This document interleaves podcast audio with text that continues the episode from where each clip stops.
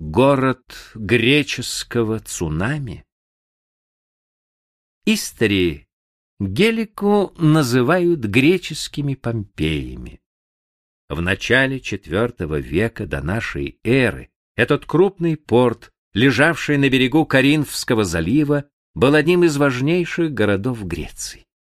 Сюда ежедневно стекалось множество купцов, а также паломников, прибывавших в храм Посейдона, чтобы припасть к стопам бронзовой статуи Посейдона Геликония. Этот бог, правивший не только морем, но и ударами подземной стихии, был покровителем горожан и стал их убийцей. По словам греческого историка Павсания, зимой 373 года до нашей эры Гелику внезапно поразило землетрясение, которое до основания и навсегда уничтожило все сооружения и дома, а с домами и самый город, не оставив даже следа. Перевод Кондратьева. Все здания рухнули. Жители, не успевшие бежать от удара стихии, были погребены под развалинами. Те же, кто выбежал из дома, вскоре были смыты громадной волной, захлестнувшей город. Вместе с землетрясением море двинулось вверх, и волна смыла Гелику вместе с населением. Потонули и десять боевых кораблей, прибывших из Спарты и стоявших на якоре в порту. Удар стихии был настолько мощным, что серьезно пострадали даже дельфы, лежащие на противоположном берегу залива. Когда в канун той роковой ночи люди ложились спать, никто не предчувствовал, что пробуждения уже не будет. На следующий день паломники и купцы, направлявшиеся в город, напрасно искали его. На привычном месте гелики не было. Произошла, как называют ее, одна из самых таинственных катастроф в истории как будто кто-то всемогущий взял город и, перенеся по воздуху, спрятал его на дне морском под прозрачным покровом волн. Трагедия Гелики произвела тяжелейшее впечатление на современников. Одним из них был Платон. Некоторые историки полагают, что рассказ об Атлантиде был сочинен им под впечатлением недавней гибели Гелики. В частности, в 28 году прошлого века Тейлор в своем комментарии к Тимею Платона и в 30 году Фрутижер в мифе Платона первыми предположили, что внезапное бедствие могло вдохновить философа на написание этого рассказа. Пусть здесь погиб лишь город, а не целый континент, но все равно это была самая разрушительная природная катастрофа, произошедшая в Эгейском регионе со времен извержения вулкана на острове Санторин и последовавшего за ним цунами. Никогда за последнюю тысячу лет Посейдон, всколыхнувший землю и море, не собирал такой обильной жертвы. Греческий ученый Эратосфен, живший в третьем веке до нашей эры, писал, что после той катастрофы затонувшую гельку еще можно увидать под водой. Громадная статуя Посейдона, также опустившаяся на дно моря, то есть обретшая свое родное царство, теперь капризно повелевала оттуда людьми. Рыбачьи сети то и дело захлестывали ее, путались и рвались. Даже в первом-втором веках нашей эры Гелика все еще напоминала о себе, покоясь под водой. Так, через пять с половиной столетий после катастрофы Павсаний писал, что видны и развалины гелики, но не так ясно, как прежде, так как морская вода их разъела. Но по прошествии веков и они скрылись, не оставив исследователям и намека на то, где было искать этот таинственный подводный город. Эта катастрофа уникальна, подчеркивает американский археолог Роберт Стиглиц. Никогда ни до этого, ни после с лица земли не исчезал целый город. Его коллега Стивен Соттер мечтательно обмолвился. Где-то под землей лежит необычная капсула времени. Целый город, оставленный греками в ту пору, когда они жили в своем золотом веке. В самом деле, среди руин Гелики археологов могут ждать самые уникальные находки.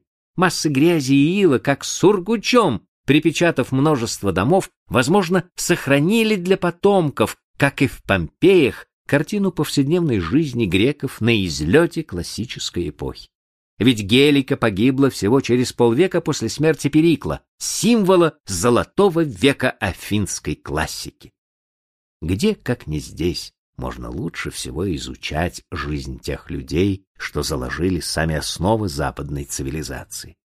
Потомки ведь безжалостны к нашему настоящему.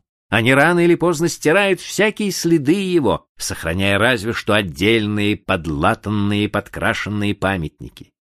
Здесь же с городом расправилась в большом стиле сама природа, не допустив никого до уничтожения множества деталей повседневного быта. Издавна мечтали об открытии гелики и искатели кладов. Город был богат, как оплот Креза, напичкан золотом и другими нескудеющими со временем сокровищами, которыми некогда пополнил свою казну Посейдон. В принципе, античные источники достаточно надежно указывали расположение города. Искать Гелику нужно было в лагуне, примерно в семи километрах к юго-востоку от города Эгион, расположенного на южном побережье Каринфского залива. Но даже эта подсказка долго не помогала. Наконец, в 91 году прошлого века Экспедиция американских и греческих археологов под руководством Стивена Сотера и Доры Кацанопола приступила к поискам гелики с помощью самых современных приборов. Через несколько лет в указанном месте действительно удалось найти предметы, сохранившиеся с античных времен, но они относились к более поздней эпохе. От самой же гелики отыскалось лишь несколько черепков. Зато были обнаружены следы поселения, основанного здесь в бронзовом веке и также уничтоженного землетрясением. Поистине, место, где находилась Гелика, было роковым. В чем же причина неудач, преследующих тех, кто пытается извлечь на свет из капсулы времени давно прославленные греческие Помпеи? Уж не козни ли Посейдона мучают археологов, мешая им увидеть прошлое как на ладони? Вероятно, дело в том, что Гелика погибла совсем не так, как принято считать вот уже две с лишним тысячи лет. Подобную гипотезу отстаивает греческий археолог Георгий Ферентинос. Описывая судьбу Гелики, античные историки довольствовались лишь своими догадками, сообщениями тех, кто счастливо избежал катастрофы, заранее уйдя из города, да еще примерами других бедствий. Даже наш скудный опыт, память о трагедиях Индонезии в 2004 и Японии в 2011 году подсказывает, что вслед за мощным землетрясением на прибрежные районы часто обрушивается гигантская волна, которая может уничтожить целые населенные пункты. Однако, по мнению Ферентиноса и его коллеги Георгия Папа Теодору, эта версия ошибочна. Не море пришло в город и забрало его с собой, а город скатился в море, унесенный гигантским оползнем. Обширные части гелики сами двинулись в сторону залива. Скрывшиеся в воде руины погребены теперь под миллионами тонн ила. Искать исчезнувшую гелику, убеждены греческие исследователи, надо не на том месте, где она располагалась, а в стороне от него, не на дне образовавшейся позднее лагуны, а там, где море находилось до землетрясения. Впрочем, этот участок морского дна уже осматривали археологи и ничего не нашли. Не выявили ничего даже исследования, проведенные с помощью гидролокатора. Но этот неуспех можно объяснить тем, что реки, впадающие в Каринфский залив, за минувшие тысячелетия принесли сюда огромное количество ила и песка. Возможно, руины гелики все еще лежат там, на дне залива, под мощным слоем отложений. А потому исследования надо продолжить. Греческие Помпеи еще будут открыты. Если эта догадка ученых верна, то это поистине дурной знак для жителей некоторых других прибрежных городов. Подобная катастрофа может повториться без предупреждения. Ведь если о приходе цунами порой удается вовремя оповестить, то оползни начинаются практически внезапно.